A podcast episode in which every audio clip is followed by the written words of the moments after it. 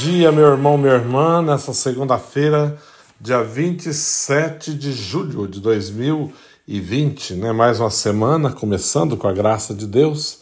Então eu gostaria de convidar também a, a entregar essa semana nas mãos do Senhor, pedir que Ele cuidasse de tudo, né? Que Ele tomasse conta de todos os seus passos, de toda a sua vida, do teu trabalho, ah, de todos os afazeres, né, da sua família, que o Senhor possa cuidar da minha família, dos meus trabalhos, de tudo aquilo que tenho para fazer nesse dia e toda semana, né? Quero consagrar essa semana ao Senhor, né? Que seja realmente uma graça de Deus para a minha vida, para a sua vida, para as nossas vidas.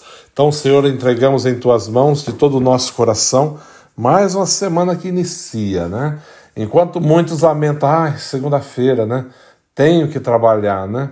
Quantos não acordaram hoje, né? Quantos não puderam abrir mais os olhos, não puderam falar, não puderam, não tiveram a oportunidade que temos tido, né? Estamos tendo.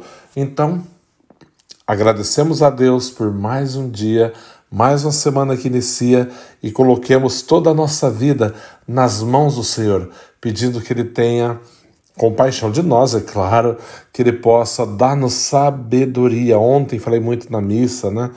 Nas missas do final de semana, a primeira leitura, quando Salomão pede ao Senhor sabedoria. Como nós precisamos pedir, Senhor, vem me dar sabedoria, né? Vem encher-me da sua graça, né?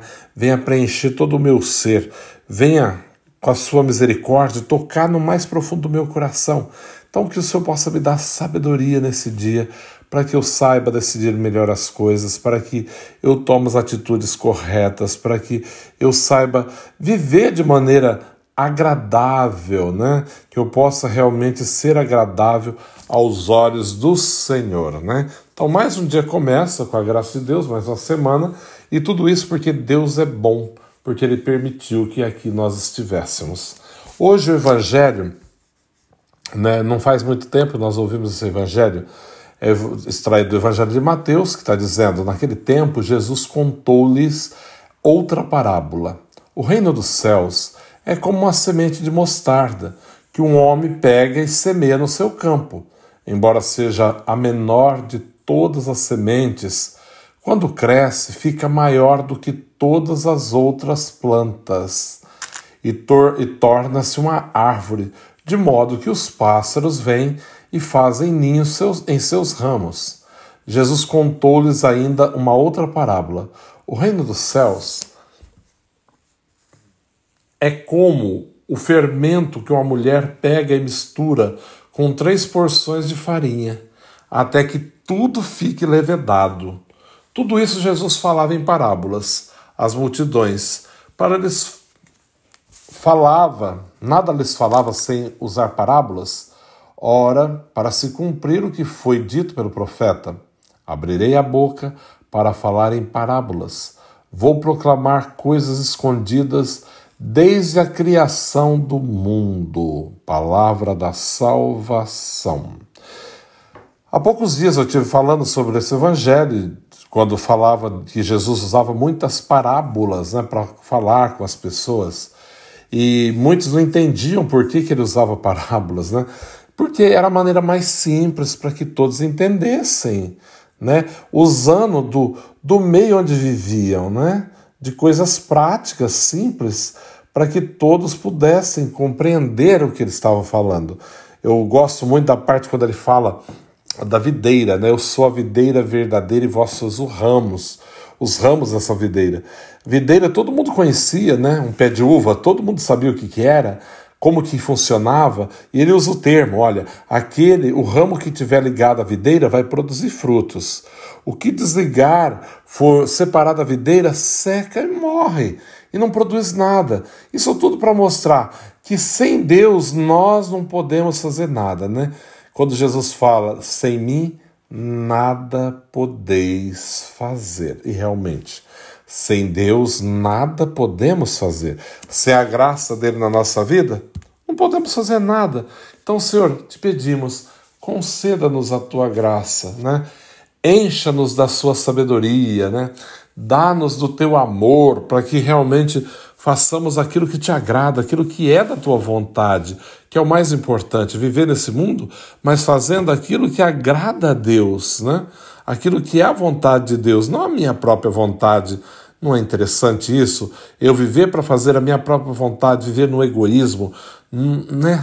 Assim, ser uma pessoa totalmente eu quero que me agrade, que faça o que eu gosto. Não, isso é horrível. Nós temos que aprender a entrar na vontade de Deus né? e perguntar para Ele: qual é, Senhor, a tua vontade para a minha vida? O que o Senhor quer para mim hoje, né? Então, que o Senhor possa falar no meu coração, que possa me ajudar, né? Vem dar sua sabedoria, sua santa sabedoria, né? Que brota do teu trono. Ajuda-me a escolher melhor as coisas a falar de maneira melhor, né? Assim, na hora certa, com as pessoas certas, conduza meus passos. Então, quando Jesus está explicando a parábola, né, da, falando novamente em parábola do grão de mostarda. O grão de mostarda é muito pequeno, muito fino, é um pozinho de nada praticamente. Mas lançado na terra, ele cresce. Ele, aliás, ele germina, cresce floresce torna-se uma árvore linda, onde os pássaros podem fazer ninho em seus ramos. Para mostrar que o reino dos céus é dessa maneira. A palavra de Deus lançada no terreno do nosso coração, ela tem a grande possibilidade de ali ser germinada, brotar, crescer e produzir muitos frutos. Então que eu, você e todos nós sejamos assim terrenos férteis para que a palavra de Deus, a sua vontade sendo lançada na minha vida e na sua vida, possamos assim produzir frutos e frutos de vida eterna. É outra parábola, quando Jesus fala, é, contando outra parábola, como é como uma mulher que pega uma porção de fermento né, e junta com três medidas de farinha. E essa massa leveda, ela cresce, né? Era pequeno, pouca coisa, mas quando é levedada, ela aumenta, ela amplia. Você talvez deve estar pensando: ah, mas eu falar, eu não sei falar. Ah, eu falar ninguém vai me escutar, porque eu não sou ninguém. As pessoas usam esse termo, né? Ah, eu não sou ninguém. Claro que você é. Você é filho de Deus, filha de Deus, é batizado, tem o Espírito Santo contigo, então não tenhas medo, né? Não tenhas medo, porque quem faz levedar a massa é Deus. Quem faz a sua graça acontecer é Ele, não é a minha capacidade, claro que não, é a graça de Deus que faz crescer e florescer e dar frutos, é Ele que pode. Então acredita no Senhor que pode todas as coisas, né? Não importa o, o tamanho, né? Não importa aquilo que, que nós somos, Deus é maior e a sua graça agindo em mim pode fazer realmente expandir o teu reino, né? Fazer levedar essa massa, crescer e produzir muitos pães, como o grão de mostarda, tão pequeno, tão insignificante, mas onde a graça de Deus atua, onde ela age, ela transforma. Lançado na terra, torna-se uma árvore belíssima, frondosa, onde os pássaros podem se abrigar, porque Deus é que capacita, Ele que faz todas as coisas. Então, que nesse dia você possa colocar sua vida, né, toda a tua confiança em Deus e pedir que, Senhor, eis-me aqui, né?